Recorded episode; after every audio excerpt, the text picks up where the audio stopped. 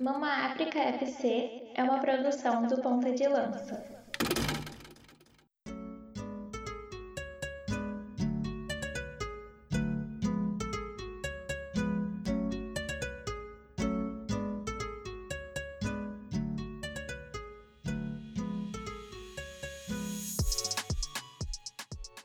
Salve, salve galera! Chegamos a mais um episódio do Mama África F C, o podcast que você sabe que é considerado a casa do futebol africano no Brasil. Chegamos ao episódio número catorze da nossa terceira temporada, o episódio ali que já vai pro finalzinho do ano, pro finalzinho da temporada, e até o final desse episódio a gente tem novidades para falar acerca do futuro desse podcast, tá? Óbvio, o podcast não vai acabar, tá? Primeiro spoiler, não irá acabar, mas no final do episódio daremos É, um spoilerzinho do que vai acontecer aí de novos trabalhos aqui no Mama África F C daqui pra frente até dois mil e vinte e dois. Antes disso, de eu apresentar exatamente o meu convidado, que estará aqui no episódio, eu tenho que lembrar vocês das últimas produções do Ponta de Lança, enquanto passa uma moto ao fundo que você pode não estar ouvindo, mas lembrando vocês das últimas produções nossas. Para quem ainda não ouviu, já está na pista o África em Pauta número vinte e seis, que a gente fala ali sobre a ascensão do terrorismo no continente africano e os protestos anti-governos espalhados em vários países do continente africano nessas últimas semanas. A gente faz ali de notícias, de quadros sobre história, cultura, esporte, geografia, tudo num só podcast. Então depois que você terminar aqui, você pode ouvir o África em Pauta vinte e seis, o seu podcast sobre geopolítica no continente africano. E também, lembrando sempre, o Mama África F C Continente, nosso podcast sobre a história das nações africanas. Já saiu um episódio sobre Burkina Faso, sim, a terra do nosso querido Tomás Sankara, que é o nome de um dos planos do nosso financiamento coletivo, porque a partir de dez reais você pode apoiar a mídia independente sobre África no Brasil, né? E entrar nos grupos exclusivos da firma,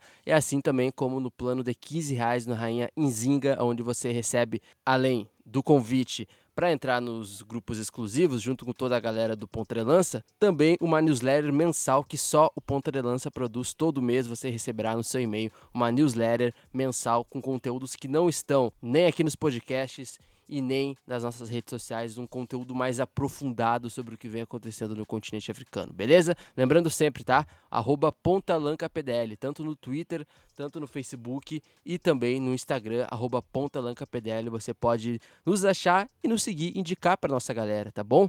E fechando também, uma coisa muito importante, tá? Para quem não sabe, a gente tem um canal gratuito no Telegram.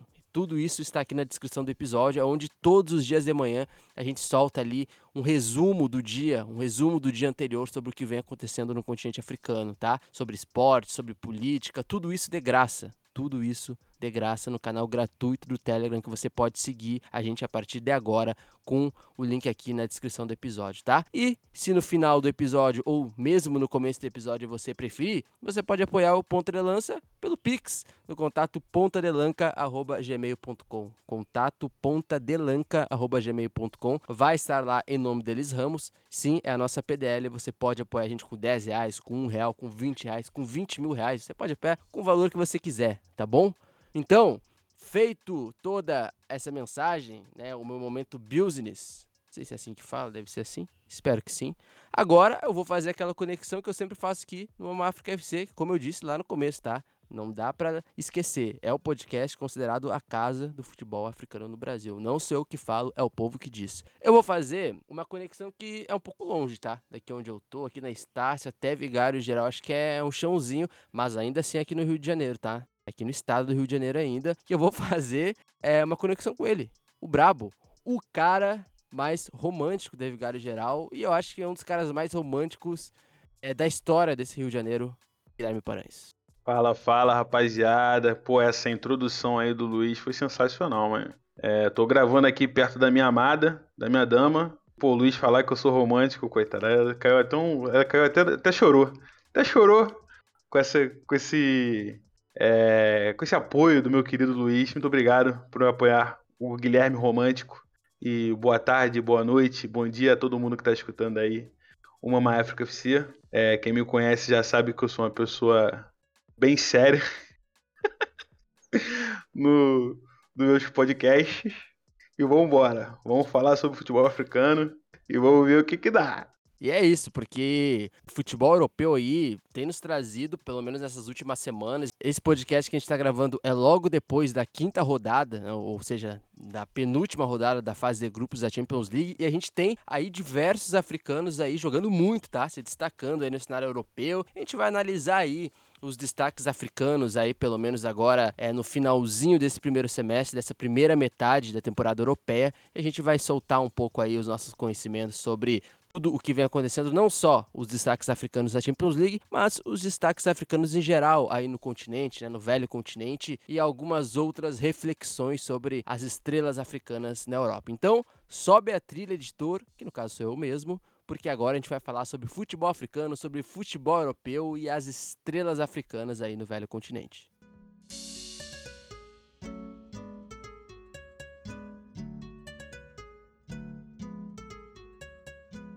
Paranhos, a galera que está nos ouvindo aqui, a, a gente acredita que goste também no futebolzinho europeu, goste de ver ali as estrelas africanas. E, cara, eu tô muito feliz, sinceramente falando, primeiro, pela ideia dessa pauta. A galera sempre nos pede, a galera que escuta o Mama África F C sempre nos pede para que a gente fale mais sobre o futebol europeu, é, as estrelas africanas em ascensão aí no futebol europeu. E, como eu disse ali no começo, cara, a gente vem de uma semana...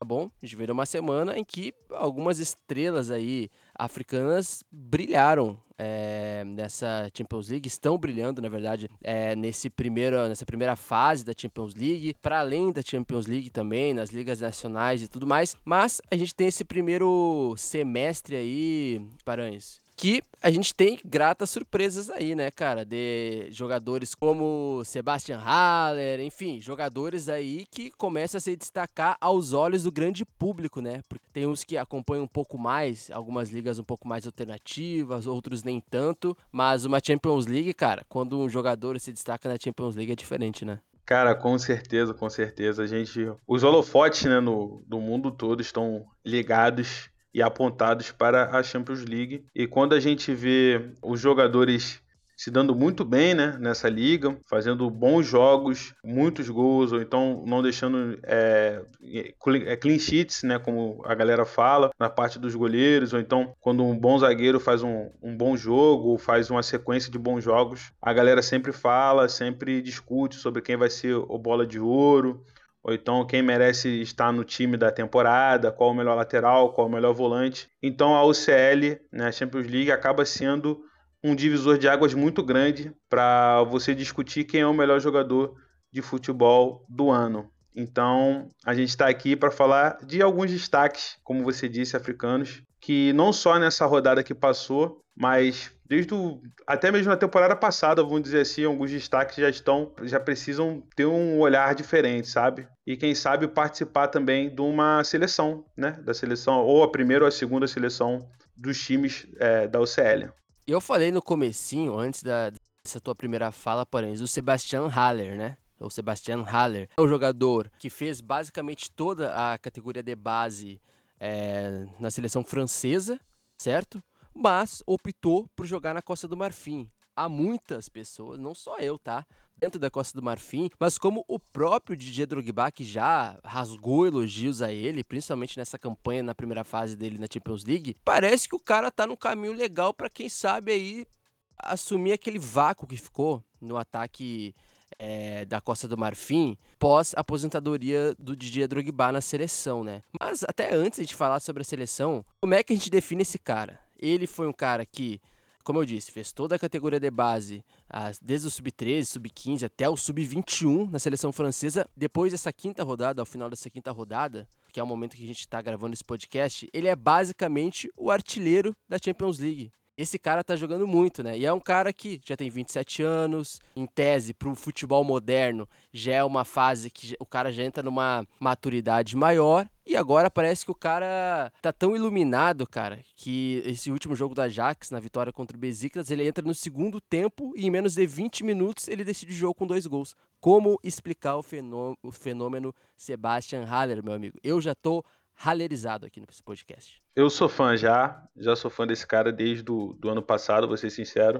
Não conhecia muito o trabalho dele, que ele jogou no West Ham em dois mil e vinte e dois mil e dezenove. É, não, não foi muito bem assim na Premier League, Mas ele, até no, dois anos anteriores de entrar na Premier League, ele veio, ele fez um trabalho, depois eu fui pesquisar, né, logicamente. Frankfurt, é, ele fez um bom trabalho no Frankfurt, antes de ir pro West Ham. E depois que ele chega no Ajax, para mim, o Ajax é, é meu time xodó, né, já há, há, bom, há bons tempos já na U C L. Eu gosto muito do, do time do Ajax, que eu jogava... Eu vou sempre fazer a, a ponta do PlayStation, né, cara? Não tem como. Eu jogava muito de, com o Ajax no PlayStation um, saudoso PlayStation um. Cara, vi um jogador como ele, graças a Deus, sair da, das seleções de base da França é, e optar por jogar na Costa do Marfim é uma parada muito legal. Como você disse, a Costa do Marfim acaba que ficou o seu principal jogador da história, né? Que é o Didier Drogba, que se aposentou. O Sebastian Haller.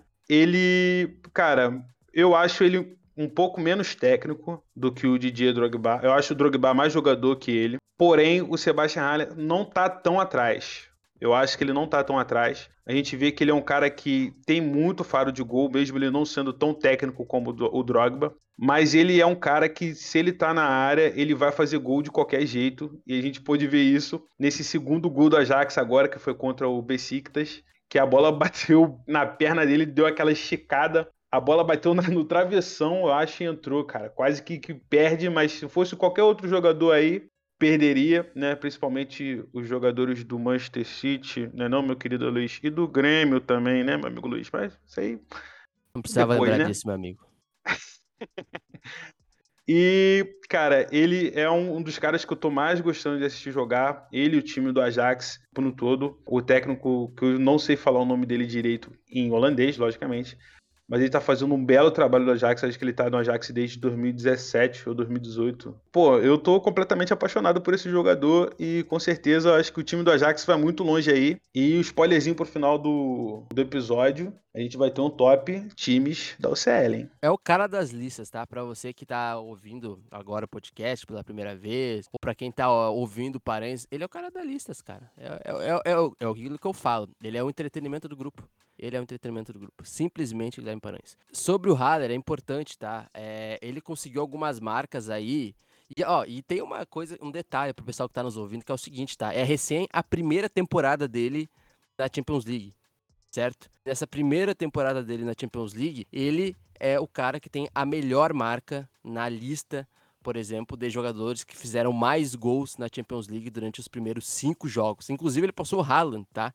Haaland, que tinha oito gols nos primeiros cinco jogos, era a maior marca até então, e o Haller passou, porque em cinco jogos dessa primeira fase é, da Champions League, o marfinense já anotou simplesmente, cara, nove gols. Nove gols em cinco jogos. E ainda tem mais um jogo ainda, tá? Tem mais um jogo ainda para terminar a primeira fase. Pode ser que ele chegue a, no mínimo, dez gols nessa primeira fase. E ele tá à frente, cara, vou fazer um top cinco aqui, tá? Tu, já que tu falou de listas e tal, futuras aí dentro desse podcast, eu vou fazer um top cinco de jogadores que tem aí, marcaram mais gols após os cinco primeiros jogos na história da Champions League, tá? Primeiro, Sebastian Haller. Depois, como eu já disse, o Haaland. Terceiro, Diego Costa, né, jogando no Atlético Mineiro agora, mas na época jogou muito ali pelo Chelsea, Atlético de Madrid, é, junto com o Diego Costa com sete gols, Harry Kane, e ali na quarta, quinta posição juntos, Thierry Henry com seis, e outro africano que ainda joga, inclusive pelo Liverpool, Sadio Mané. Cara, eu acho que isso diz muita coisa, né, e até porque além... É, desses nove gols, cara, é muita coisa, nove gols em cinco jogos numa Champions League, ele tem uma marca aí bem interessante nessa segunda temporada, porque ele conseguiu ainda mostrar o seu trabalho na temporada passada, porque ele chega na metade da janela, vindo do West Ham, né, não brilhou, no West Ham voltou, é, basicamente pela, pela metade do valor pro futebol holandês, ele que surgiu no Trash, Trash é um time menorzinho ali, digamos assim, da Holanda, né? Então ele voltou ao futebol holandês, onde ele já tinha jogado, jogado, já tinha jogado bem. E aí ele conseguiu fazer treze gols ainda em, no primeiro semestre que ele teve da última temporada. E aí, pela primeira vez, ele inicia a temporada inteira no Ajax. E até agora, meu amigo, são dezoito gols em dezenove jogos, cara. dezoito, o homem é brocador, o cara broca mais que o Hernani Brocador, campeão da Copa do Brasil pelo Flamengo em dois mil e quinze, só digo isso. dois mil e treze, meu chefe, aí, tá aí. Aí, aí ó, tá, tá vendo, péssimo. Tá vendo, tá vendo? Vocês veem como eu não sou flamenguista. E, cara, incrível marca, como você disse, de nove gols em cinco jogos, ou seja, são quase dois gols a cada jogo, irmão. Então, toda vez que você vai ligar a T V e vai assistir o jogo do Ajax, você tem certeza que o Haller, o Haller Gol vai cravar um golzinho na partida. Isso, cara, mostra como o cara é um dos grandes é, strikers, né, atacantes da U C L. Eu acho que eu botaria ele ali na, na, na prateleira junto com o Haaland, junto com o Lewandowski, junto com o Salah. Ah, Guilherme, você tá maluco de botar o Haller perto do Lewandowski. Não, irmão, o cara tá jogando muito. A gente não vai falar de carreira aqui, eu não tô falando de carreira, eu tô falando de momento. A bola tá ali, joga no pé do cara, o cara tá cravando o gol. Então a gente tem que levar em consideração isso. E eu botava ele na mesma prateleira desses caras aí. E é isso, pode me chamar de maluco depois. E aí tem uma outra coisa, né, cara? Pra quem acompanha o futebol europeu, pra quem tá nos ouvindo, se interessa por esse debate sobre africanos, o futebol europeu, ou simplesmente pelo futebol europeu, é, sabe que o Ajax tem sido aí, ao longo da história, um clube que sempre recebeu jogadores africanos, né? É, o próprio Ajax, campeão continental, campeão da Champions League lá em noventa e seis, se não me engano, era um time que tinha Fini George, é, da Nigéria, tinha o Kanu também, né? Essa dupla que fez história na seleção nigeriana. Então, dentro da história do Ajax, o Ajax campeão europeu, dentre os maiores times do Ajax, pelo menos ali da década de noventa, quase sempre teve algum jogador africano com história lá no clube e que, de certa forma, marcou história também por sua seleção. Eu tô falando isso porque o Ajax hoje tem outros africanos também, como o Mazrui, o Mazrui, eu acho que é assim, né, que fala lateral direito, que é marroquino, é, no Ajax, e tem o Mohamed Kudus. Eu acho que ele ainda, quando ele é, ganhar uma sequência melhor, longe de lesões, ele ainda vai ser, talvez, aí a grande estrela desse time, é, junto com o Haller, junto com o Antony. Ele que é um jogador que joga ali na, na ponta, digamos assim, é, do Antony, ali do, na, no mesmo lado, digamos, do David Neres. Então é um jogador muito interessante, o Mohamed Kudus. Já é um jogador que atua na seleção profissional de Gana, é um dos maiores prospectos, como a galera adora falar aí, né? Uma das maiores promessas e tal. E o Ajax angariou ele lá num time dinamarquês. Então, assim, o Ajax, ao longo da história, é um clube que sempre contrata jogadores africanos e normalmente quando a gente pega aí boas gerações na história do Ajax, sempre tem o D N A africano. Então, eu acho, como tu disse, cara, eu acho que o Ajax pode fazer uma boa campanha, quem sabe de quartas de final, quem sabe repetir aquela campanha da semifinal algumas temporadas atrás, né? Talvez... Talvez dê para repetir. E aí, Paranhas, a gente teve a volta, cara, muito importante, de um jogador que é, assim, ó, crucial pro sistema defensivo, é, não só defensivo, porque ele joga muito bem com os pés também, que é o André Onana, né? O André Onana que ficou meses fora aí, é, devido ao doping, né? Um caso de doping, e volta. Ele já tinha voltado no jogo de Camarões agora, né? A classificação de Camarões para os playoffs pra, da Copa do Mundo, das eliminatórias da Copa do Mundo, e ele volta agora ao Ajax e volta num grande jogo da Champions League, jogando na Turquia com uma vitória, e esse é um jogador que depois a gente pode falar melhor, assim, sobre ele, mas esse, jogando mesmo assim, sem lesão, sem nada, é um dos melhores goleiros que, da Europa, cara. Pra mim, essa é a minha visão. O André Onana é muito bom jogador. O que, que tu acha dele? Bem, o Onana, né, tá no, tá no Ajax ali, vamos dizer, ele tá desde dois mil e catorze no Ajax, mas depois isso é categorias de base e tal, depois ele foi, ele subiu é, em dois mil e dezesseis e desde dois mil e dezesseis ele vem sendo o goleiro basicamente titular do Ajax. É, já são aí desde dois mil e dezesseis até dois mil e vinte e um, vamos botar aí uns cinco aninhos sendo, sendo goleiro do principal time da Holanda, né? É o que eu, o que eu falo, assim, as pessoas não ligam muito para a liga holandesa, por ela ser uma liga de menor expressão, né? Não tem tanto dinheiro igual a Premier League, igual a La Liga, igual agora o campeonato francês com o P S G, que tá, tá comprando até minha casa, se bobear. Mas ele é um cara que é muito bom e vocês falaram um pouco no episódio passado do estereótipo, né, dos jogadores. Tem o estereótipo do goleiro negro, É, que a gente vai falar um pouquinho mais na, à frente, mas o Onaná, ele vem muito bem, vem jogando muito bem no Ajax, vem jogando também muito bem na seleção de Camarões, é um dos principais nomes, nomes do Ajax e da seleção de Camarões, é, talvez eu acho que é o, é o melhor nome defensivo da seleção, e cara, ele é um goleiro que eu acho ele muito bom, sabe?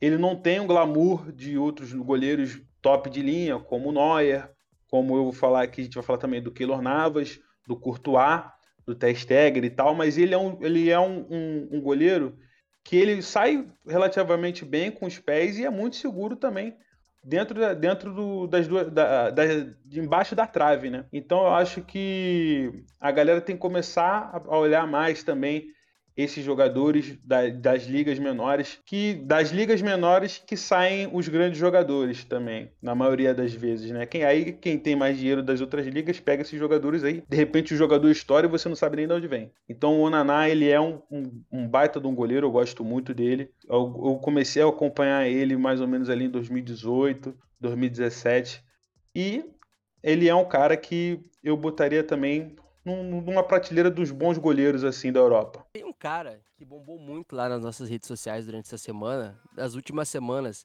né, no arroba pontalanca P D L, que é Édouard Mendy. A gente está num mês onde o Édouard Mendy, né, está entre os finalistas ali para concorrer entre os melhores goleiros do mundo. Tem havido uma discussão muito ferrenha no Twitter, nas redes sociais, na imprensa nacional e na imprensa internacional também, sobre uma suposta, enfim, uma reflexão sobre quem pode ser o melhor goleiro, quem é o goleiro que está no melhor momento. E a gente tem pautado nas nossas redes sociais, repito, lá no arroba pontalanca P D L, se o Mendy merece já ser considerado o melhor jogador do mundo de acordo com a própria temporada europeia dele. A gente pode trazer agora, daqui a pouco, alguns números do Édouard Mendy. Édouard Mendy que fechou aí mais um jogo, é, inclusive sem sofrer gols pelo Chelsea, e aí tem um debate muito sobre o sistema defensivo do Chelsea, etc, etc. A gente vai trazer um convidado também para falar um pouco disso é, depois, mas eu acho que dentre os maiores goleiros do momento africanos e do continente europeu, não tem como a gente negar o ótimo momento que o senegalês vem vivendo é, no futebol europeu, que não é nem só dessa temporada, né? Ele foi campeão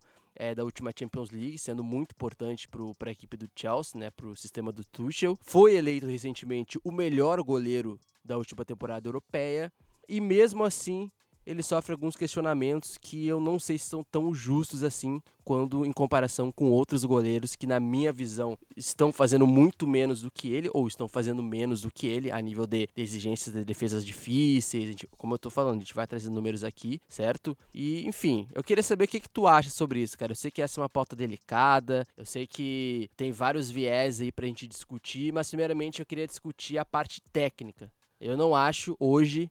Eu não acho comum hoje que alguém, é, depois do cara ser campeão é, da Champions League, substituindo o maior, o goleiro mais caro da história do futebol, o cara ser campeão europeu, ser eleito é, o melhor goleiro da última temporada europeia e ainda assim ser questionado de certa forma, inclusive muito pela imprensa britânica, tá? Inclusive tem, não, não só pela imprensa britânica, mas pela imprensa europeia no geral. Não sei se tu lembra, Paranhas, que recentemente, acho que foi no Marca ou foi algum outro jornal espanhol aí, que um cara fez um artigo com todo o seu direito, todo mundo tem essa liberdade para opinar e tudo mais, mas falando que era um goleiro fraco. E dias depois ele foi eleito simplesmente aí o, o melhor goleiro da última temporada europeia. Então, cara, é complicado, é um assunto delicado, igual você falou. Porém, a gente não pode deixar de falar do que o Mendy é, sofre na Europa, sofre no mundo inteiro até, né? Menos na África, não vou dizer o que, que é, mas deu para entender. Cara, ele é um goleiro muito seguro, mas muito seguro. Eu sei que o sistema defensivo do Chelsea e do Thomas Tuchel é muito bom, é muito bom. Mas eu tenho certeza que se você botar o Kepa para agarrar no lugar do Mendy, o Chelsea não seria, para mim, para mim, campeão e favorito ao bicampeonato esse ano. Já, já deu spoiler do meu, top, do meu top um.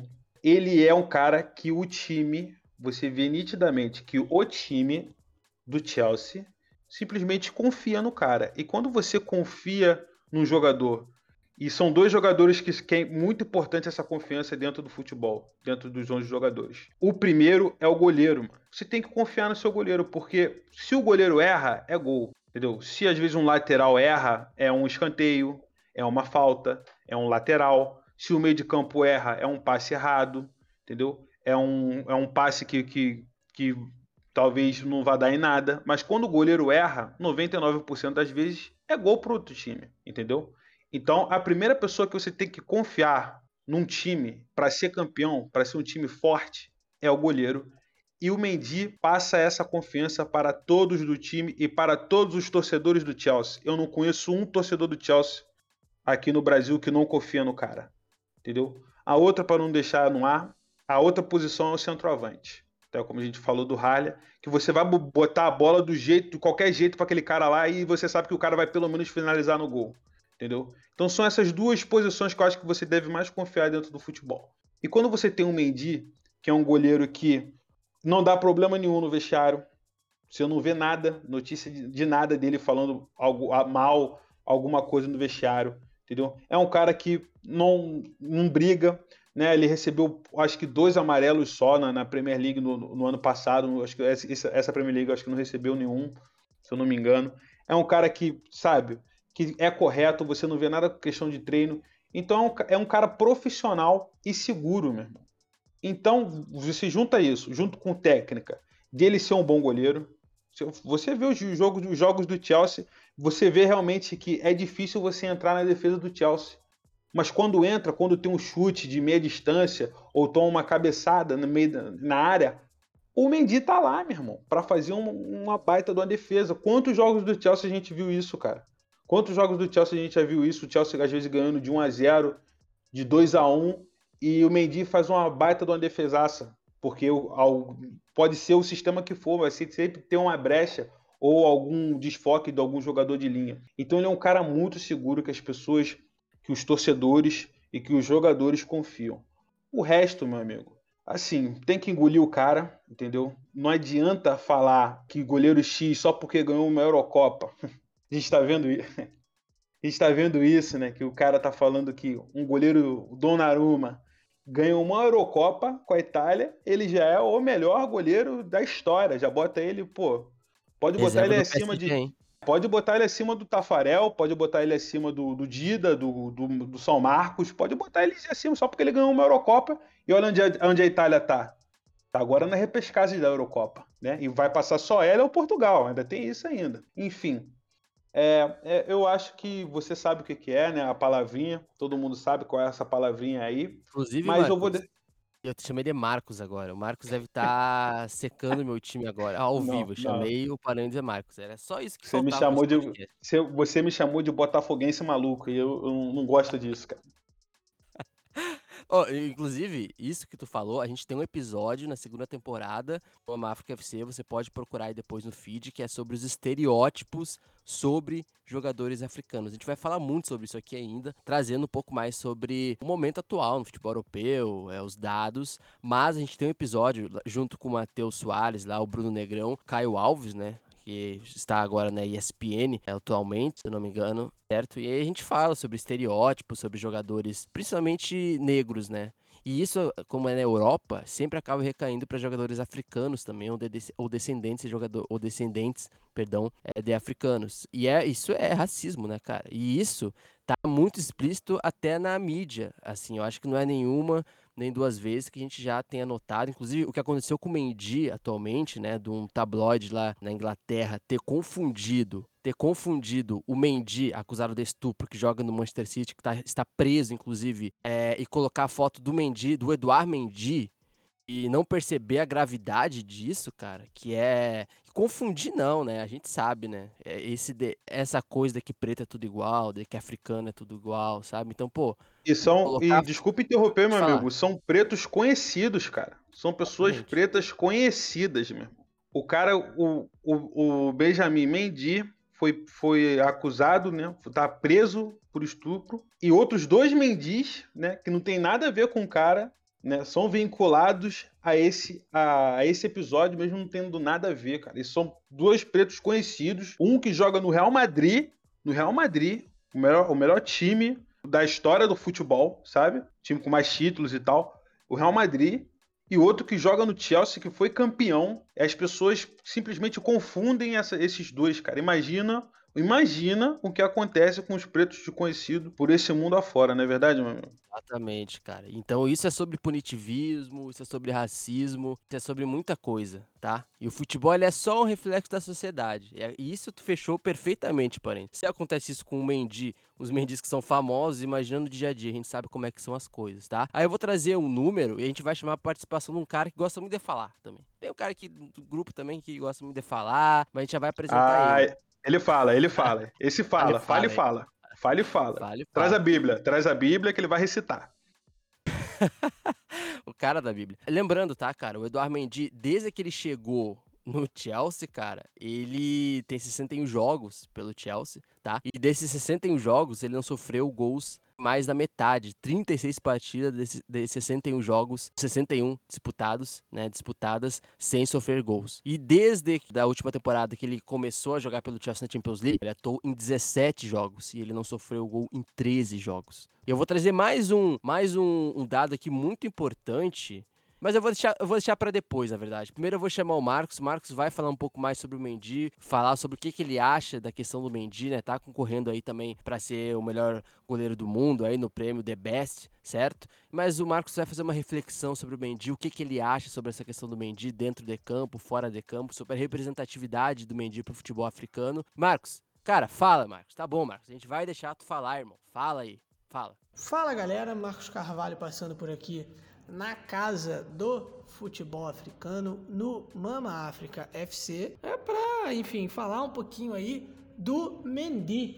Mendy, que é o goleiro do Chelsea, né, o senegalês Mendy, é, que, enfim, né, é, parece que para a FIFA ele, ele até tá lá entre os melhores goleiros do mundo, também se não tivesse, né, enfim, seria demais, mas o Mendy ele não tá ali como... Os, né, não está listado, por exemplo, entre os melhores jogadores do mundo. Né? O Mendy ele foi o melhor jogador do mundo na última temporada? Não, não, não acho. Mas ele merecia estar, sim, é, ali, enfim, entre os melhores jogadores do mundo, pelo seu desempenho. Né? Se você observar os números do Mendy, são ó, excelentes números. Né? É um goleiro que tem aí setenta e seis por cento de eficiência, né? uh, nos chutes aí, a sua meta. Eu acho que é algo a ser considerado, né? E o Mendy, ele disputa a liga mais difícil do mundo, né? A liga mais disputada do mundo, a melhor liga do mundo, que é a Premier League. E, e ele tem um desempenho excelente. E ele assume a titularidade de uma equipe muito carente de um goleiro que desse segurança, de um goleiro que se firmasse como um titular que pudesse é, é, ser confiável.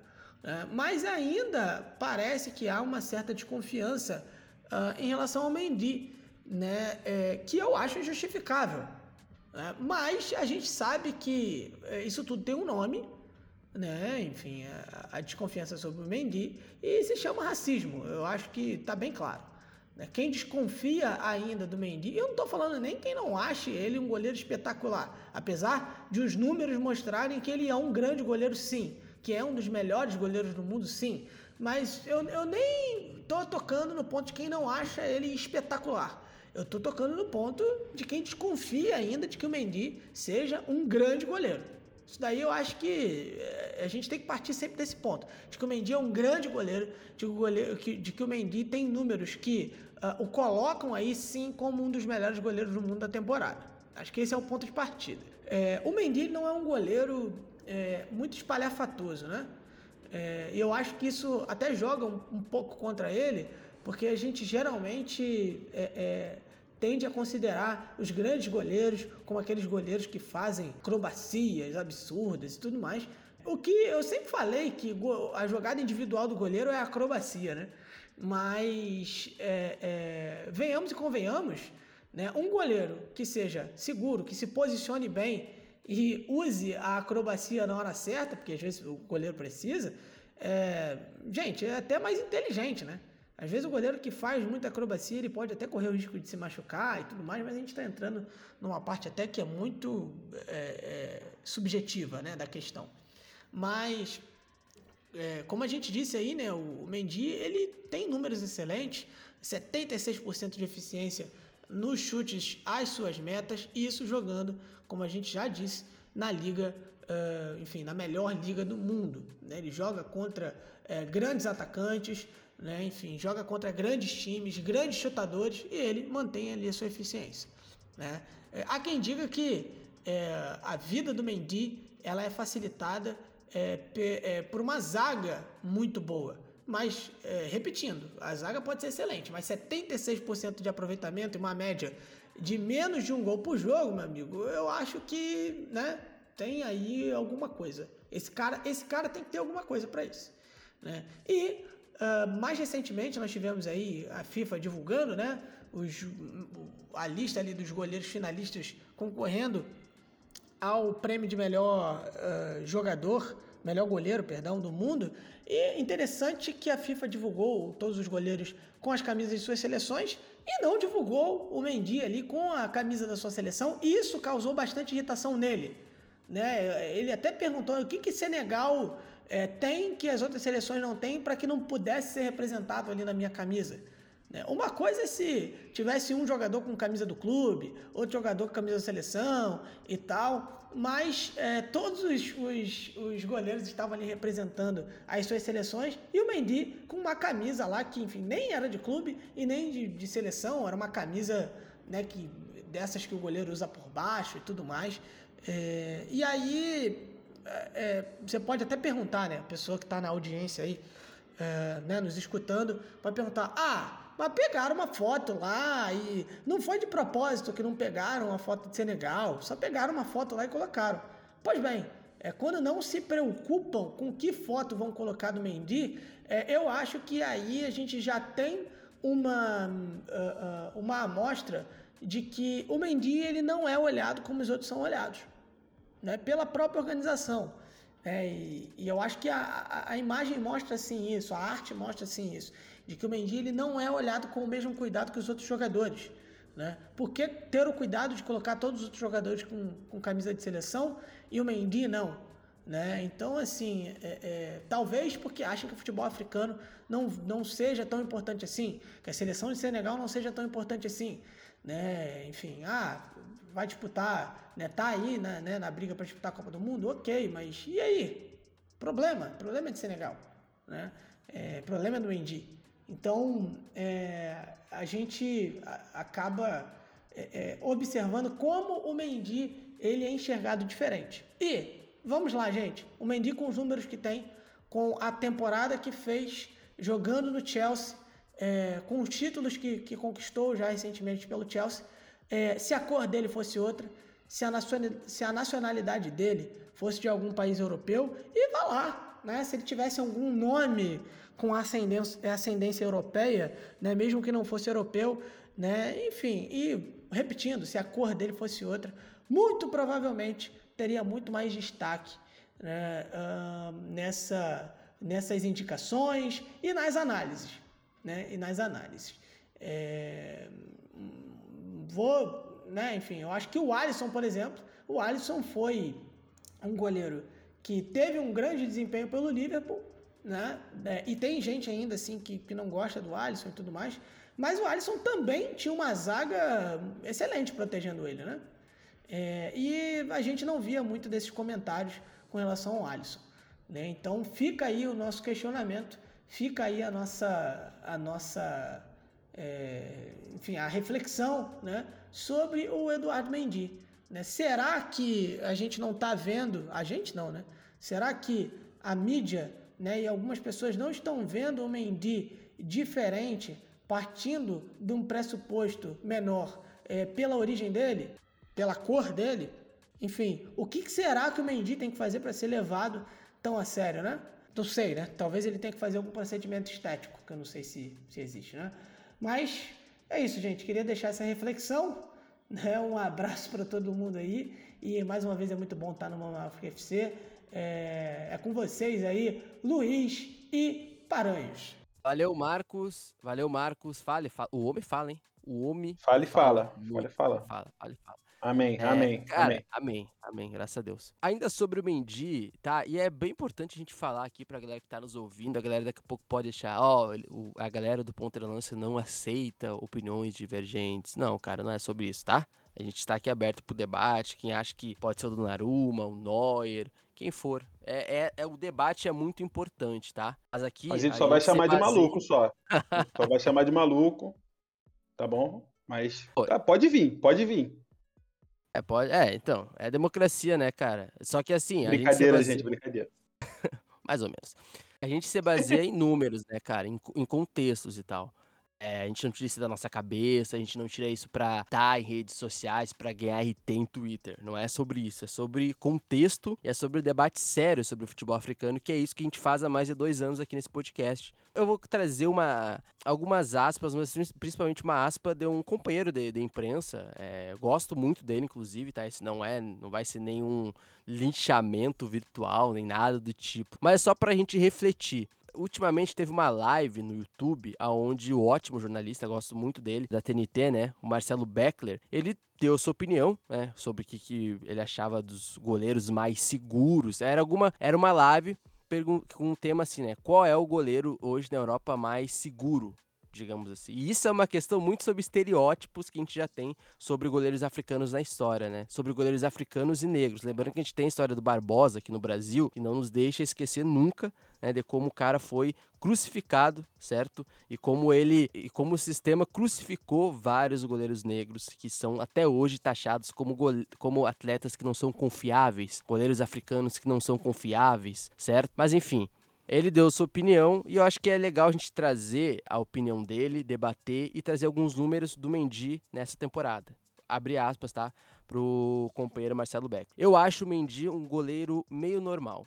Ele toma poucos gols porque o sistema defensivo ajuda muito. Os goleiros do Chelsea vinham jogando tão mal que quando chegou um cara que era um pouco bom, pareceu que é muito bom. Ele merece três estrelas e tá de ótimo tamanho. Primeiro, tu concorda com isso, Paranhas?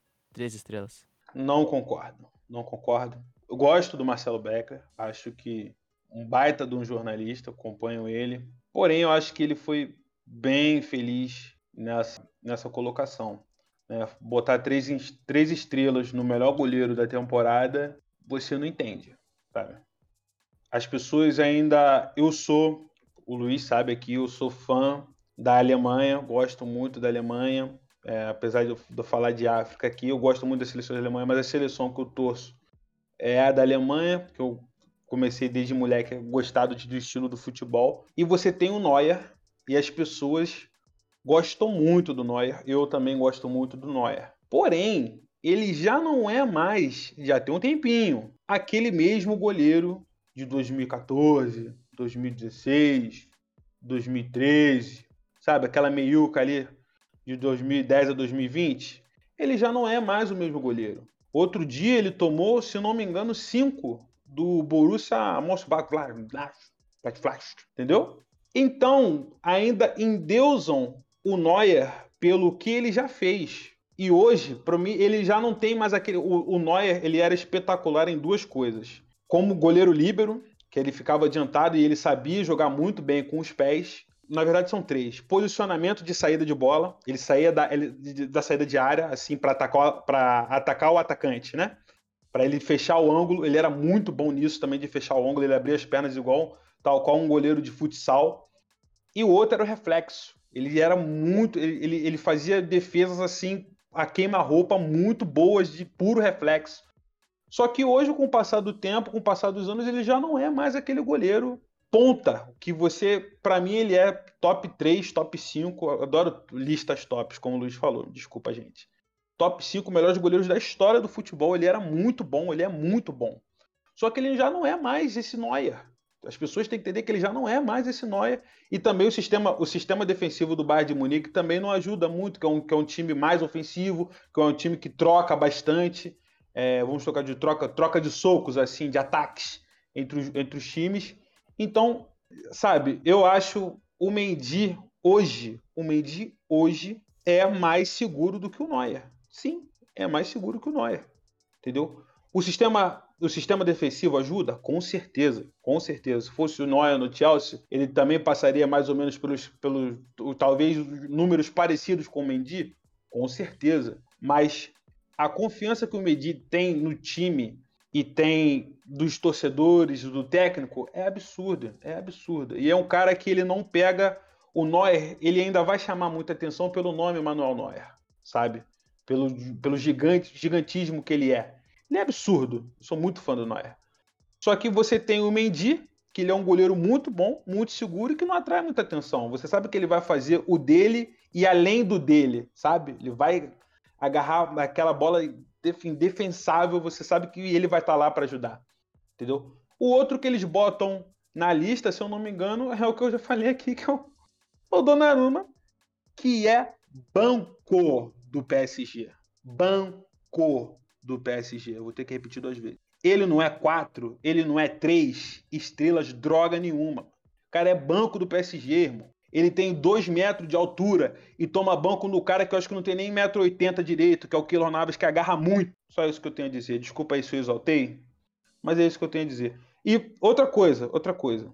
Você não via o mesmo hate que o Alisson sofreu. Sof... Você não... Desculpa. Você não vê o mesmo hate que o Mendy sofre do que o Alisson sofreu no Liverpool. Você viu, Luiz? Você viu?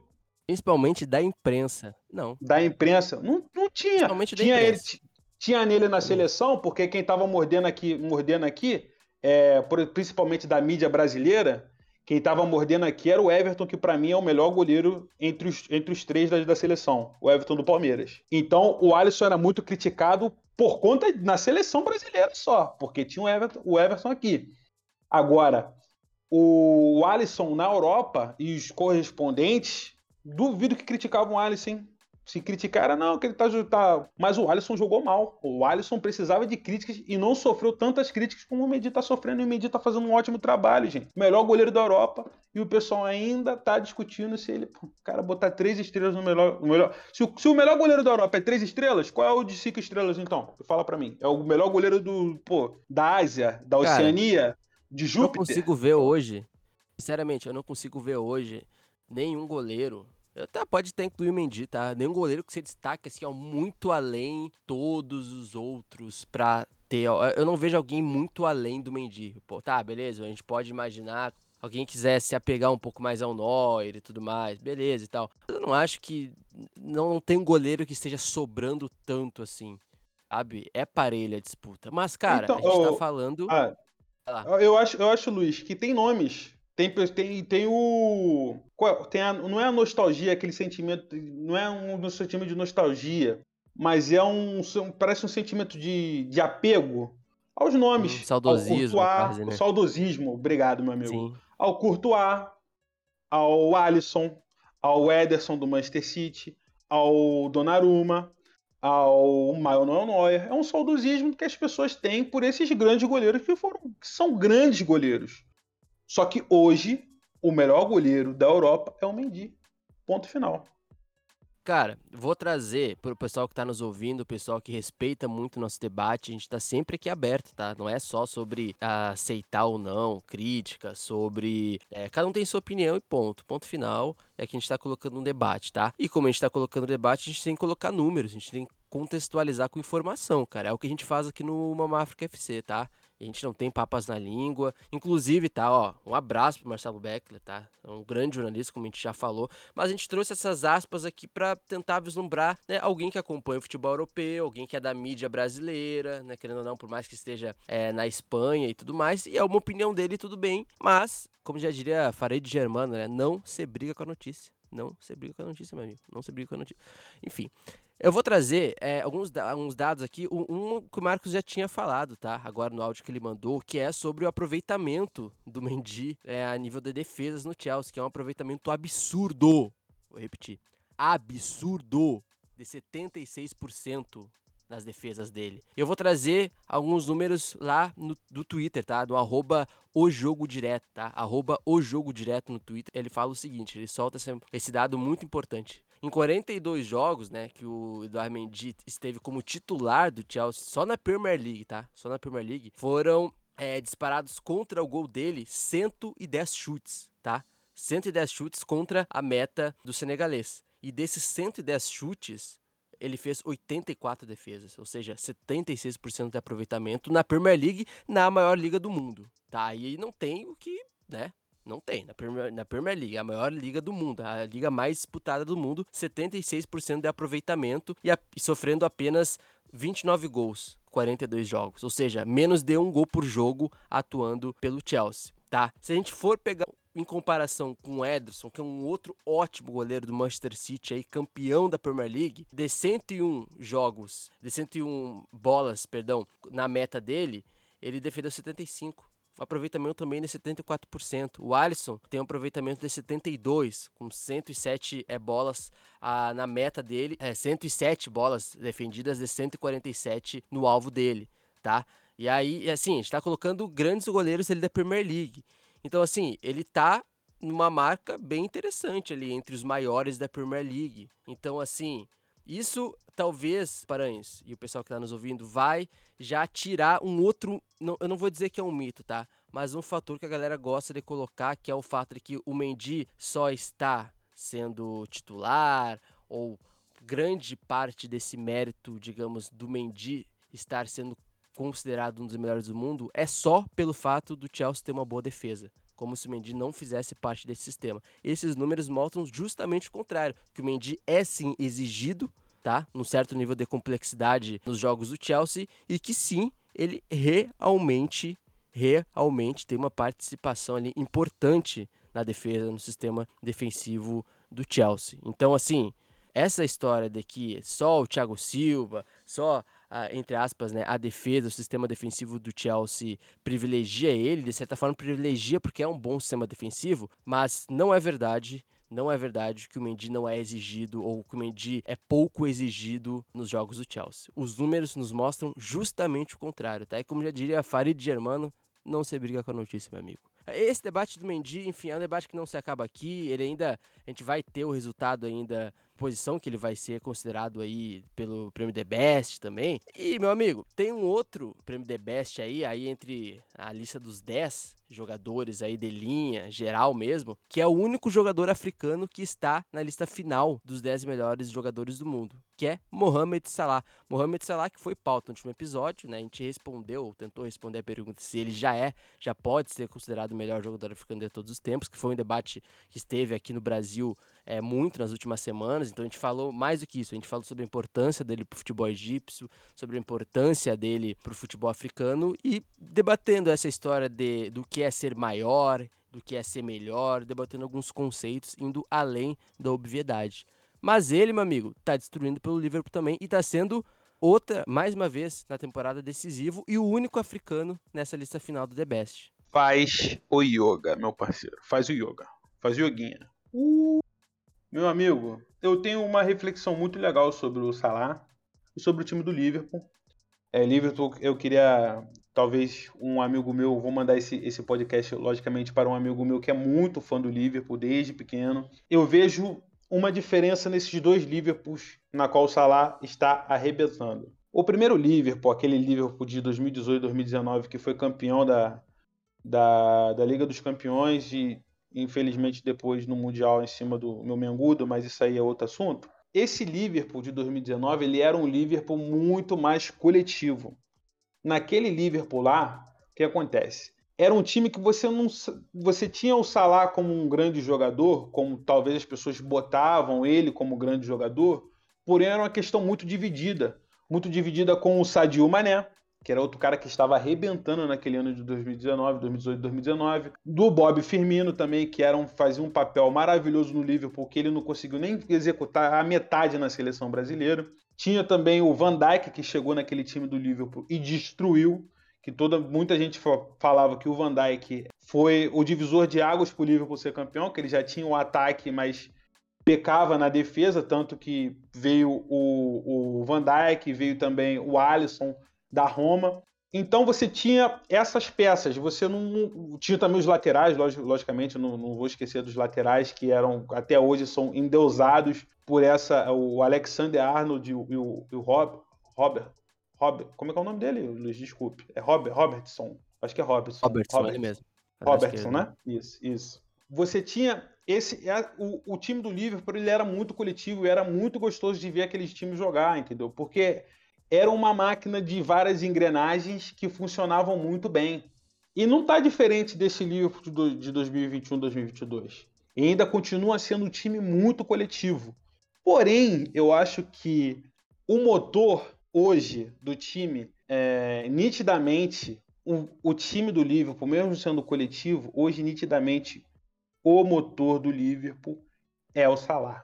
O Salah está jogando muita bola. muita bola, fazendo gols muito bonitos, de jogadas individuais na qual você não espera que ele vai sair, sabe? Teve um gol que ele que eu não, não lembro com quem ele, com, contra quem ele fez, que ele driblou assim rapidamente na, na ponta da, da ponta da área e meteu um balaço por cima, foi um golaço do Salah. Então eu acho que hoje a gente pode falar que o craque do Liverpool e talvez o craque da Premier League é o Mohamed Salah, que ele está fazendo, ele está jogando barbaridade, barbaridade, mas até eu acho, pensando em Salah, só o ponto Salah, eu acho que ele está jogando até mais do que dois mil e dezoito, dois mil e dezenove.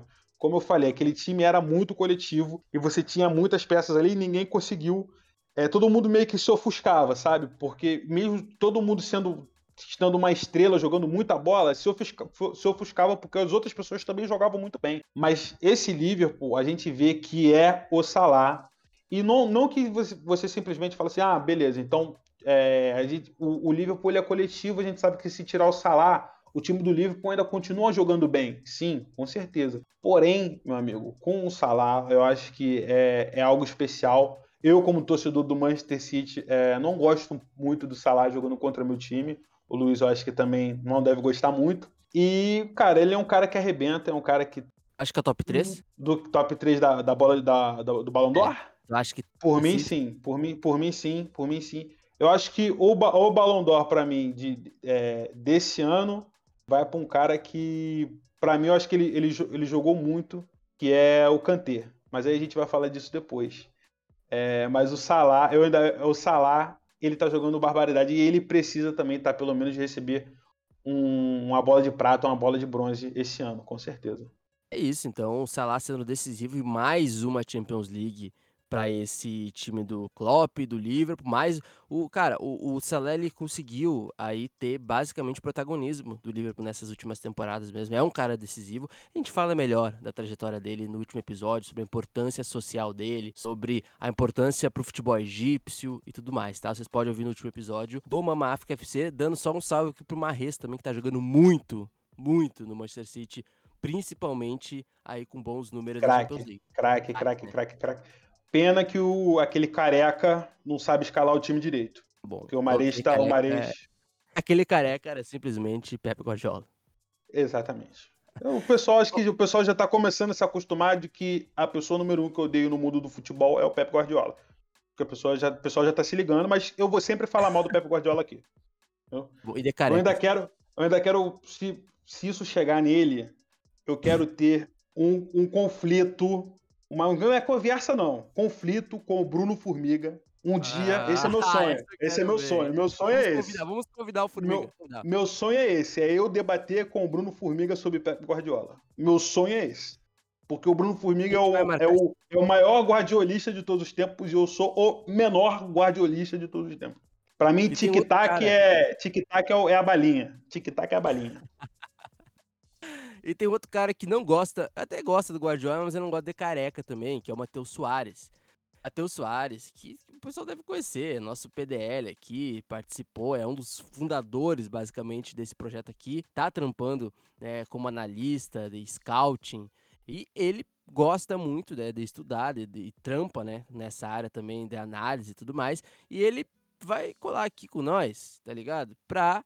falar aí sobre outros destaques africanos aí que ele tem visto e que ele acha que vale a pena a gente dar uma menção honrosa aí no futebol europeu nessa temporada, que são outros, digamos que jogadores africanos que vêm é, fazendo sucesso e por um certo time que ele adora muito, tá? Mas ele vai falar, Matheus, seja bem-vindo, dá a sua visão aí sobre algumas joias africanas do futebol europeu nessa temporada. Bennacer é meu xodó.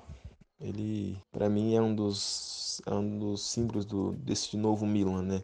Do Milan que reconstruiu, parou de gastar absurdamente dando tiro no escuro e começou a olhar o mercado com mais carinho, e ele foi um dos primeiros jogadores que chegou neste novo Milan após fazer um...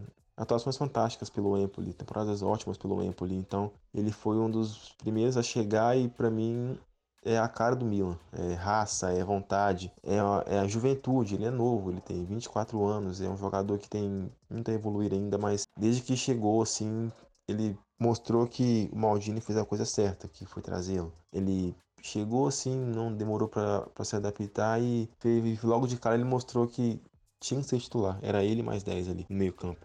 É um leão, ele, ele divide, ele arma, ele desarma, ele constrói, ele faz tudo. É o homem da bola parada, é o homem do, da criação, é o homem do para clarear as jogadas, para achar espaços entre a linha do, do adversário. Então o Bennacer, ele tem uma lucidez que, que me deixa assim muito encantado, porque, não sei, ver um negócio foi tão bem feito, assim, um jogador tão promissor, tão talentoso, tão bom, que custou tão pouco a um time que estava em crise, que precisava de um jogador que, que desse uma cara ao meio campo, ao time, exalasse essa vontade, esse, essa garra de ter o Milan no topo novamente. Então o Bennacer foi esse cara. E junto com ele, que esse é também, que não podemos deixar de, de mencionar. Pode ser que ele saia do Milan agora de uma maneira não tão positiva, né? Que poderia renovar, o empresário também dificultou o jogo, ele também exigiu muito. Então, mesmo com tudo isso, com essa, com essa possibilidade de sair pela porta dos fundos, ele foi um cara muito importante também. Veio da Atalanta por empréstimo, foi comprado e vir, não, não virou presidente, né? Convidado pela torcida à toa. Um jogador que, se sair, vai deixar saudades e não poderá deixar de ser esquecido, né? É, é o homem dos pênaltis, é um homem da tranquilidade ali no meio, né? Ele consegue diminuir o ritmo, aumentar quando é necessário, tem um ótimo passe, lançamentos, força física. Então eu gosto demais também do, do, do Kessié. É, para mim são os novos nomes do futebol africano, né? Bennacer pela Argélia, que já demonstrou sua grandeza pela seleção também, Kessié pela Costa do Marfim. São os novos nomes, né? Que já estão nos grandes centros e pelas seleções não, não fazem do, diferente do que fazem nos times, nos clubes. E tem outros também que a gente pode, que a gente não pode esquecer, né? Mendy também por Senegal. A tendência é crescer. Acho que essa, essa marca de, do continente africano ser completamente físico é um negócio que já é passado, né? O, o jogo hoje em dia é pensado, os jogadores aprendem muito, desde a base até chegar na Europa também. Ninguém chega na Europa não tendo noção tática e física por, e técnica, por exemplo. Então, eu acho que o futebol agora é esse. Então, os jogadores, as seleções que chegaram nas Copas, chegarão nas competições oficiais, ou até mesmo que a gente pode ver em amistosos, não é mais as seleções físicas, como disseram. Todo jogo agora é... Todo jogo é contexto, o futebol é contexto. Então, a gente não pode esconder que as seleções evoluem. E eu acho que essa evolução passa pelo trabalho de base também feito nos países e também pela escola europeia, que faz o jogador amadurecer muito. Então, eu destaco muito esses jogadores como os, no... os donos do Milan, assim, digamos, né? Os, os jogadores que deram cara ao Milan e, e foram pilares pra, para esse crescimento do clube até chegar à Champions League depois de sete anos. Eu gosto muito de falar disso, porque foram, chegaram como apostas, se firmaram com tão pouco tempo e, e estouraram, e fizeram o Milan crescer de novo e virar uma potência. A gente vê aí jogos onde o adversário pode ser mais forte, mas eles se agigantam e faz o time vencer, buscar um, um resultado positivo e mostrar que ali tem um, uma base, tem um projeto muito sólido em, em andamento que com certeza vai, dar, vai ser sucesso. Então, valeu, Matheus, o maior hater do Kessié. Esse cara é um falso falando bem do Kessié. Eu sei do teu passado, tá, Matheus? Eu sei que tu é um hater do Kessié. A rua viu isso daí. Que bom que ele voltou atrás e sabe que o Kessié joga pra caramba. Valeu, irmão. Tamo junto.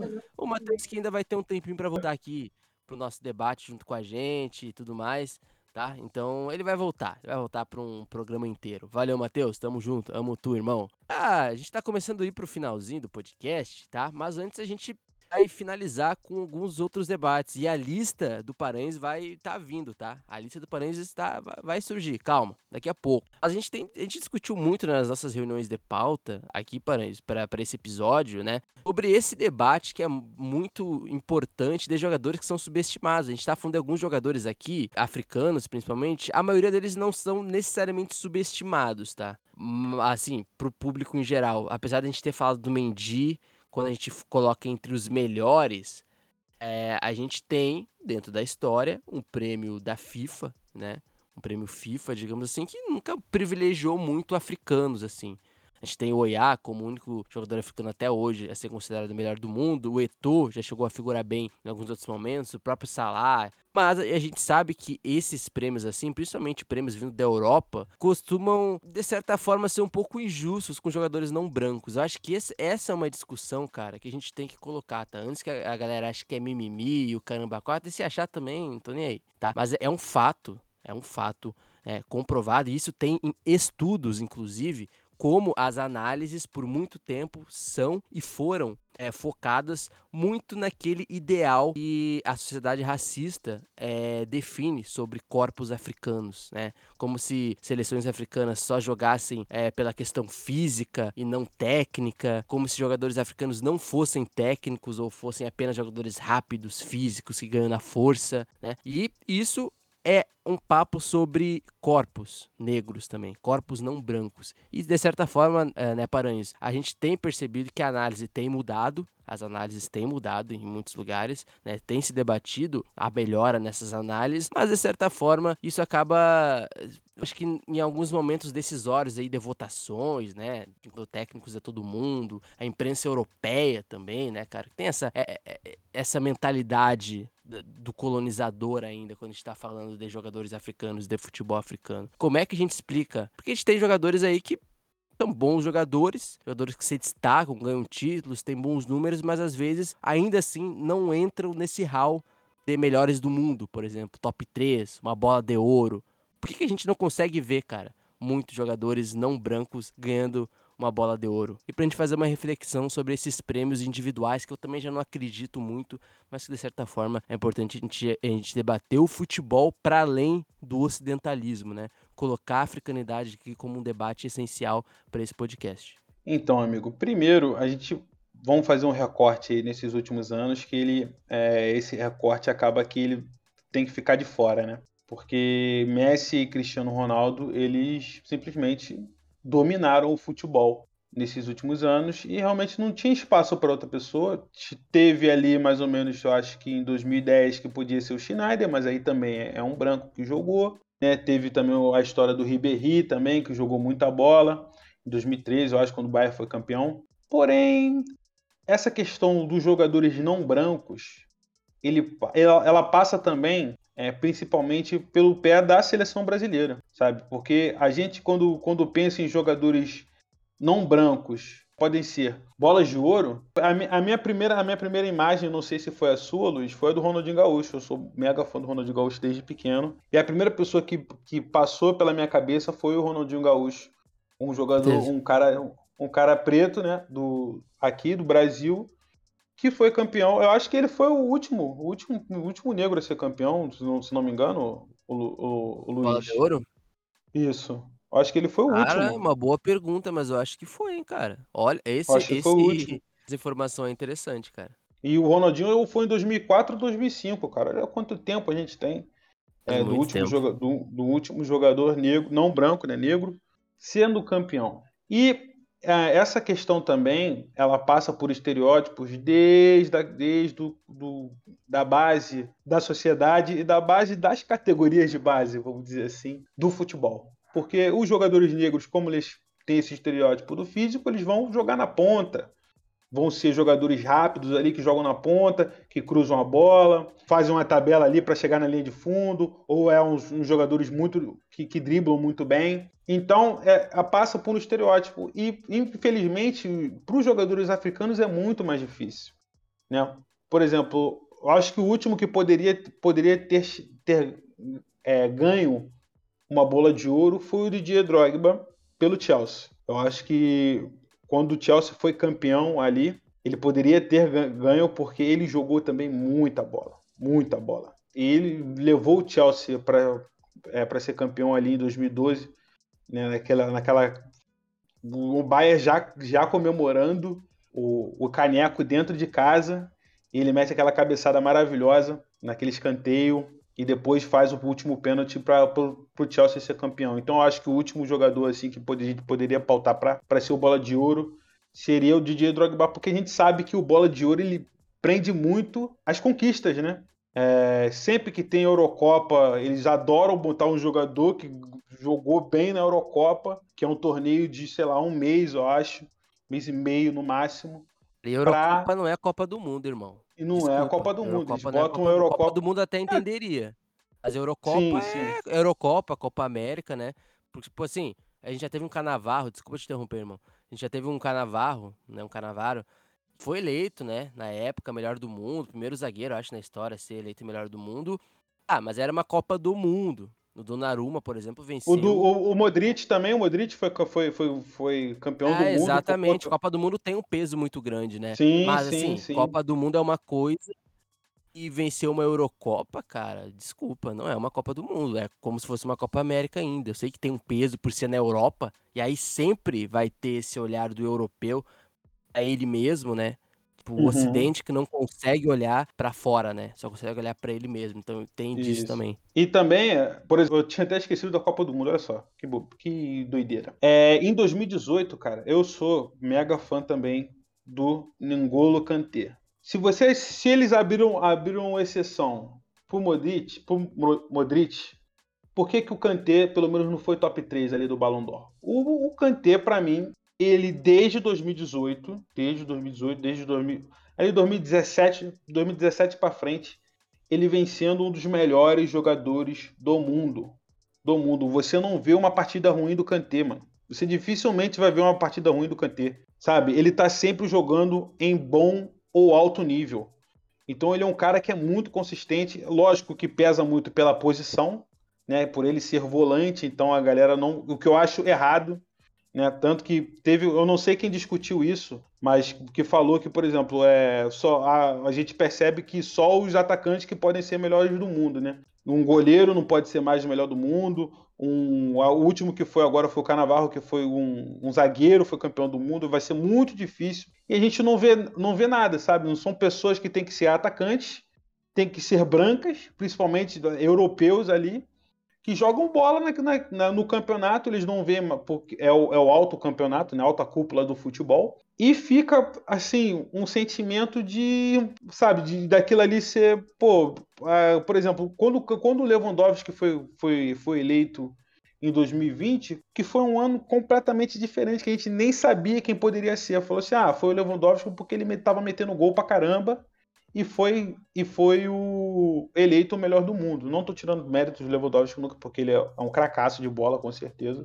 Mas, sabe, os, os critérios estão começando a, ficar, a você duvidar dos critérios, sabe? Como você disse. E quando, você, quando eu, eu, eu queria dar dois exemplos aqui, tanto da mídia como das atenções da, da galera que eu trouxe aqui, que eu gostaria de falar muito desses dois que não, que são, não são africanos, porém são não brancos. São daqui, da, nossos vizinhos aqui, um da América do Sul e outro da América Central. O primeiro é um cara que tá jogando muita bola e também é um cara que mete gol de qualquer jeito, né, meu? Ele mete gol de qualquer forma e tá fazendo um baita campeonato italiano e um baita campeonato europeu, que é o Zapata, o Duvan Zapata, atacante do Atalanta. Ele tá jogando muita bola, muita bola. E ele, por ser negro e colombiano, meu amigo, pessoas, infelizmente, não dão tanta atenção, sabe? Porque não vê ele jogando num campeonato, numa eliminatória europeia, não vê ele jogando numa Eurocopa, não sabe nem como é que tá a Colômbia, como é que tá jogando a Colômbia aqui na América do Sul. Se a gente que é brasileiro, que é da América do Sul, não sabe nem como é que ele tá jogando na Colômbia aqui, ou nem sabe como é que ele tá jogando na Atalanta, imagina as pessoas europeias, sabe? Só o torcedor da Atalanta e, no máximo, ali, os jornalistas italianos vão saber que ele tá jogando bola. Porque eles não dão atenção mais, cara. Não dão atenção. E o outro cara que a gente falou da posição de goleiro e tal, que eu sou mega fã e a gente já pontuou um pouquinho, é o Keylor Navas. O Keylor Navas apareceu na Copa do Mundo de dois mil e catorze aqui no Brasil, pela Costa Rica. E ele agarrou tudo pela Costa Rica. Tudo pela Costa Rica. E foi chamado pelo Real Madrid e ele simplesmente levou três canecos da Champions League com o Real Madrid, gente. Três canecos do Real Madrid. E na época desses três canecos com o Real Madrid, na qual ele estava agarrando bastante, tinha bolas ali que pô, chegava, chegava pelo Keylor Navas a queima-roupa e o cara fazia baitas de defesas. Ontem fez uma no, contra, o, contra o Manchester City. Ontem não, perdão, é, quarta-feira. Fez uma, fez uma contra, contra o Manchester City. Ele, não lembro quem, quem chutou, acho que foi o, o Gabriel Jesus, eu acho. E ele tirou, mano. Ele jogou a luva. Ele jogou a luva. Você, você viu esse lance, Luiz? Vi sim, vi sim, vi esse lance. Então, ele, ele, ele, ele é um baita de um goleiro e as pessoas ainda continuam não levando ele a sério, cara. Não levando ele a sério. Isso é... Costa-riquenho, é... né, cara? Costa-riquenho, ele é baixo, ele tem aqui um metro e oitenta e seis, sabe? É baixo para um goleiro, é, é, são, são mãos é, braços curtos, né, bracinho de dinossauro, como a galera gosta de brincar, mas o cara agarra muito, agarra muito, e as pessoas não levam a seriedade nesse, em, em pessoas não brancas do futebol. E isso a gente tem que tomar cuidado. Um, um, e só para finalizar, Luiz, é, eu acho que para mim vai ter um jogador, ele veio do meu Flamengo, é, foi muito criticado na venda dele, foi criticado quando ele chegou onde ele, no time que ele está, e hoje ele está calando a boca de todo mundo que, tá, que, que falou isso para ele. Está calando a boca de jornalista brasileiro, está calando a boca de, jornalismo, de jornalista europeu, está calando a boca principalmente de jornalista espanhol, que é o Vini Júnior. Ele é técnico da o, seleção, hein? O Vini... É, e, o Tite no, e o Tite bota ele para marcar lateral, né? O Vini Júnior, para mim, se Deus quiser, ele vai ser o cara que vai tirar essa hegemonia branca do, da bola de ouro. Eu espero que o Neymar também ganhe um dia, sabe? Mas eu espero que o Vini Júnior... É, o cara só tem vinte e um anos ainda, meu amigo. Ainda tem muita, muita bola para rolar. Mas tem o Salah, hein? O Salah tá aí, tá bom? É, vamos confiar aí que... Tá merecendo, é, cara. Vamos, mas enfim, esse é um outro debate que sabe a gente faça na live, numa live. Isso, isso aí. Eu acho que eu já falei demais. Mas é muito bom gente, falar disso. A gente quase aqui. Nem fala, amigo. Relaxa. É, a gente, a gente, a gente, o pessoal já deve estar de saco cheio já da minha voz, da voz do Luiz. Mas era um assunto que a gente precisava falar, cara. E como, como ponta de lança, como, vamos dizer assim, o maior livro aberto sobre continente africano na rede social brasileira... Gostei, hein? Gostou, gostou, né? Gostou. Foi, foi bonito, foi bonito, foi bonito. A gente precisa falar disso, rapaziada. Agora, sem brincadeira, a gente precisa falar disso. Precisa falar sobre como os jogadores não brancos, como os jogadores africanos, eles são praticamente boicotados, né? Pela mídia, boicotados pelos, pelos entendedores inteligentes do futebol, que ainda há, que eles simplesmente se esquecem que o melhor jogador da história desse esporte que eles tantos amam e ganham dinheiro pra isso, é negro e se chama Pelé. Há cinco gente... horas atrás, deve estar gravando umas cinco horas, e a gente tá só esperando isso daí, o povo tá clamando por isso, meu amigo. Então fale do top dez, porque eu tô curioso, tu não me falou nada sobre isso. Então eu não falei, eu não falei sobre o top dez. Então, galera, desculpa, até acabei esquecendo do top dez, mas a gente vai... eu vou falar aqui talvez um pouquinho rápido, mas eu, eu vou falar com o Luiz, vou falar com a galera do P D L pra gente fazer um, talvez uma brincadeira aí com esse top dez e eu destrinchar mais por que que eu escolhi esse top dez dessa forma. Mas eu vou, vou botar alguns pontos aqui. O número um, como, como eu já falei antes, é o Chelsea. Para mim, o Ballon d'Or desse ano é o N'Golo Kanté, que é um dos caras que eu mais gosto de ver jogar. Ele é um cara que, infelizmente, pela sua posição, pela sua cor de pele, ele não vai ser. Eu fico muito triste.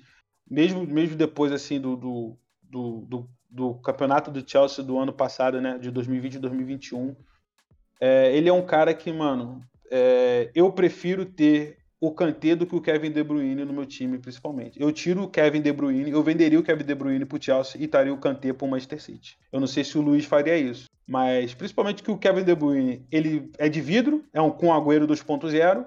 Pô, se o Kevin De Bruyne decidir alguma coisa, eu, eu sou um caderno, como diria o grande saudosíssimo Casimiro, né? Então... é um cara que eu gosto é, muito. Ele tá e... entre os melhores do mundo, o Kevin De Bruyne. E eu não acho que ele teve bola pra tudo isso, porque ele se lesionou muito não na teve, última temporada. Não teve. E um, e um Lukaku da vida não está entre os dez melhores. Exatamente, mas, exatamente, cara. É, é, vai, qual é o nome disso? Começa com Rá e termina com Sismo, não é verdade, rapaziada? Mas enfim. É o Chelsea, é o atual campeão da Champions League. E... ele, assim, eu vim da escola da, da N F L, né? Então, quando você tem um time campeão e você perde peças, ele não é mais muito forte, lógico. Mas no caso do Chelsea, ele foi campeão e ele teve uma peça trocada que foi, você, o cara trocou um Fusca pela Ferrari, que foi o Timo Werner pelo Romelu Lukaku, meu irmão. É, você tirar um Fusquinha e botar uma Ferrari. Se Deus quiser, o Thomas Tuchel vai aprender a jogar direitinho com o Lukaku de nove ali, e o Chelsea, eu acho que para mim ele é o favoritaço de ganhar a Champions League. O segundo time é o Bayern de Munique. O Bayern de Munique é uma máquina de fazer gol, sabe? Da escola ali do... ai, meu Deus, esqueci o nome... do Hans Flick, né? Que agora, graças a Deus, tirou o Joachim Löw, saiu da minha Alemanha, e agora o Hans Flick que tá lá. Mas esse time do Bayern de Munique ainda pesca muito do Bayern de Munique, campeão de dois mil e vinte da Champions League, e eu acho ele o segundo time mais forte dessa U C L aí, por, pelos motivos de dois mil e vinte. Você olha o Bayern de dois mil e vinte e fala assim, pô, legal, dá pra, dá, e dá para esse time, e você tá vendo que o Bayern de dois mil e vinte está renascendo nesse time, então, de dois mil e vinte e um, dois mil e vinte e dois. Então, você tem que tomar um, um pouquinho de cuidado com esse Bayern de Munique, que ele é perigoso. Do nada, você pode estar tá tomando três, três gols do Lewandowski aí de brincadeira. Em terceiro lugar, medalhinha de bronze, o Liverpool, de Klopp e Salah. É um time que eu acho muito perigoso, muito perigoso. As pessoas, tipo assim, vão enfrentar o Liverpool, é, as pessoas não dão tanto o... É, eu acho que elas, elas deviam se preocupar mais. Como eu disse, eu, eu e o Luiz, a gente enfrenta o Liverpool duas vezes por ano na Premier League. E a gente sabe como esse time mais, é... Isso, a gente sabe como esse time é perigoso, principalmente se o seu técnico escalar mal, não, Guardiola? Então, esse time é, para mim, top três da, do, da, do, da U C L, do ranking, porque é um time perigoso e você tem que ter cuidado com o carrossel do Liverpool, vamos dizer assim, que é um time coletivo que é sensacional. Número quatro, eu vou botar aqui o Ajax, o meu time, o meu xodozinho dessa, dessas últimas duas. Vou botar nessa última temporada para você, pra você modinha, tá?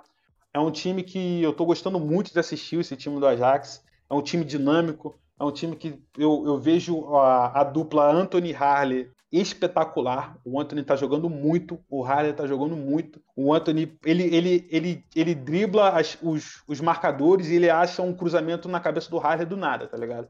E o Haller crava e crava muito. Então esse é um time que você fala assim, pô, mano, tu vai enfrentar o Ajax... Tu vai botar pressão na Ajax ali, mas um contra-ataque, se você der mole, com certeza vai ser mortal e você vai perder o jogo de um a zero pro Ajax, com certeza, ou dois a um. Porque é um time que ele é mortal. O número cinco aqui, olha, ó, eu tô deixando dois para baixo que a pessoa acha que vai me matar. Mas o número cinco aqui, quem eu coloco, é o Real Madrid, cara. Eu acho o time do Real muito forte, principalmente porque ele tem Karim Benzema e o Vini Júnior, malvadão das pernas, jogando ali na, na esquerda do ataque. Eu acho esse time do Real Madrid, ele é um time muito sólido. Ele é um time muito sólido. Primeiro que camisa pesa, irmão, esquece, não tem jeito. A camisa pesa. O Real Madrid é o melhor time da história. Eu não sou, eu não sou jogador, eu não sou admirador do Real Madrid, nunca fui. Eu só tô gostando do Real Madrid agora por causa do Vini Júnior, que eu sou flamenguista. É isso, isso é sério. Eu tenho vinte e cinco anos e eu sempre odiei o Real Madrid. E esse, esse é São os dois últimos anos assim que eu tô gostando do Real Madrid só por causa do Vinícius Júnior. Se ele sair daí, se ele sair do Real Madrid, eu vou começar a odiar o Real Madrid, o Real Madrid de novo. Mas ele é um time muito também traiçoeiro, sabe? Você pensa que o Real Madrid perdeu força porque saiu o Cristiano Ronaldo, então você não tem mais cuidado. Ah, não é o Real Madrid de antes, mas ele tem peças ali. O Benzema crava e crava muito. Você tem Modric, você tem Toni Kroos. Então você tem que tomar cuidado com esse time. O número seis aqui que eu vou botar, eu acho os seis e sete muito parecidos. Porém, eu vou botar o City na frente. Número seis, Manchester City.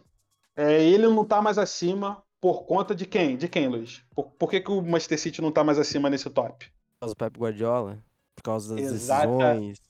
Exatamente. O Pep Guardiola, ele para mim... campanha contra o Guardiola aqui, né? É incrível isso. Ele escala, meu amigo, ele escala muito mal. Ele escala muito mal. Ele pensa que o... Que o O, o, o City de dois mil e vinte, dois mil e vinte e um é o Barcelona lá do falso nove. Ele quer inventar de botar Foden de como, como falso nove, Gundogan de falso nove, Bernardo Silva de, de, de, de falso nove, junto com o Zinchenko no meio campo. Pô, aí não dá, gente. Não dá, não dá. Eu fico pra morrer. O cara... O cara escala Sterling, meu amigo. Sterling. Meu Deus do céu, fez gol. A gente vai discutir aqui, hein, pô. Eu gosto de Sterling, e... pô. Pô, aí, aí não dá, aí não dá. Não dá. Eu, gosto, eu gosto dele, eu gosto dele porque ele é negão, ele é, é da cor. Nós vamos cair no soco até o final desse podcast, hein? Tem buscar em Vigário Geral aí, mano. A gente vai discutir, pô. Não dá, não dá. Ele, ele não joga. Eu, eu não, não sou muito fã do Gabriel Jesus. Não sou muito fã do Gabriel Jesus. Gabriel Jesus. Não, mas, nós somos mas, ele, mas ele tem que ser... A gente não concorda em nada. Quase nada.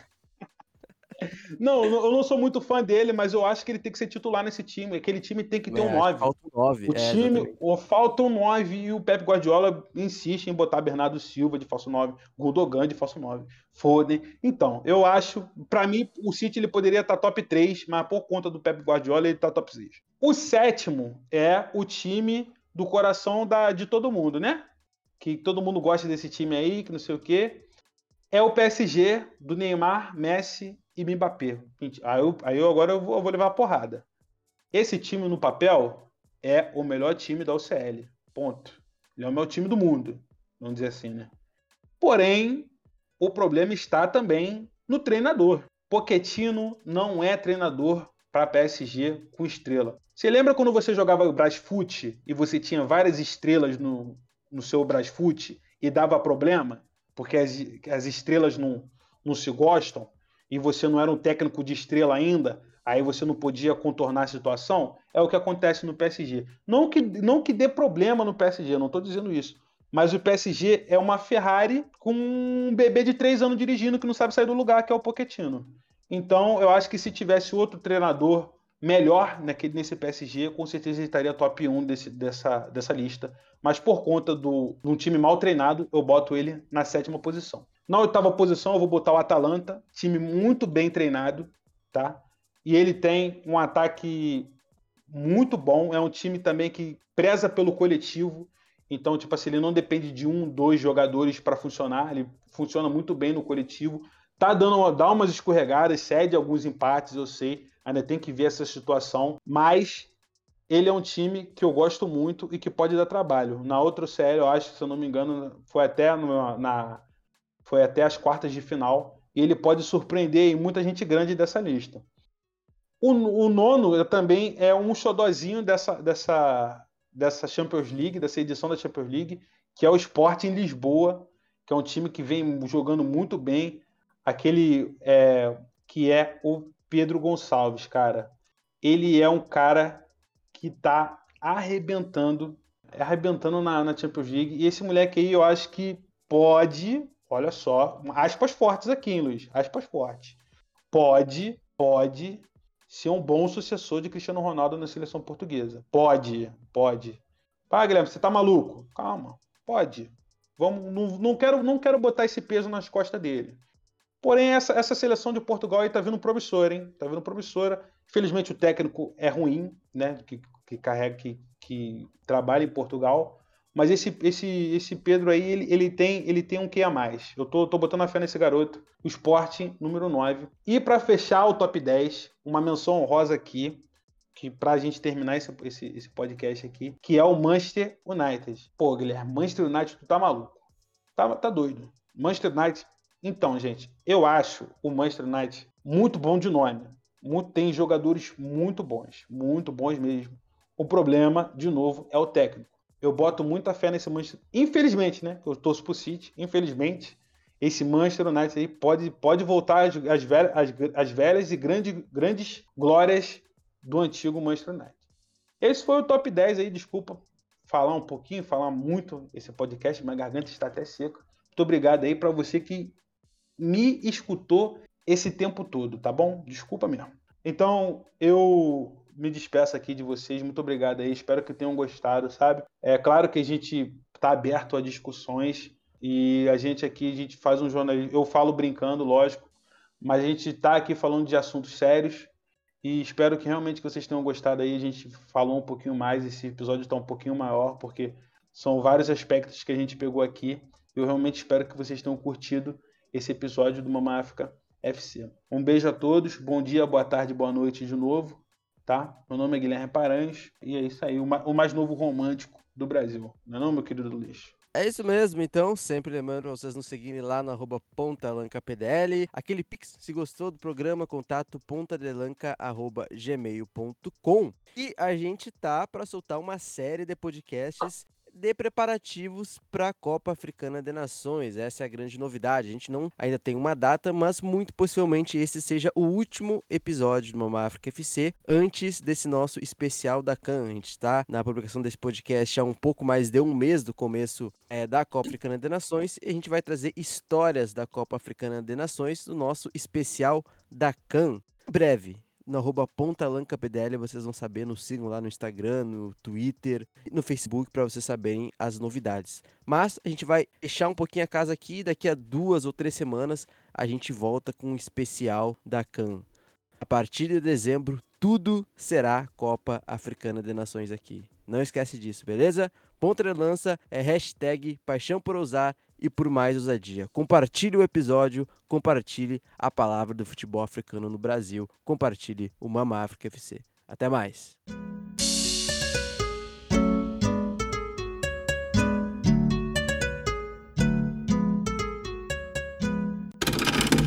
Mama África F C é uma produção do Ponta de Lança.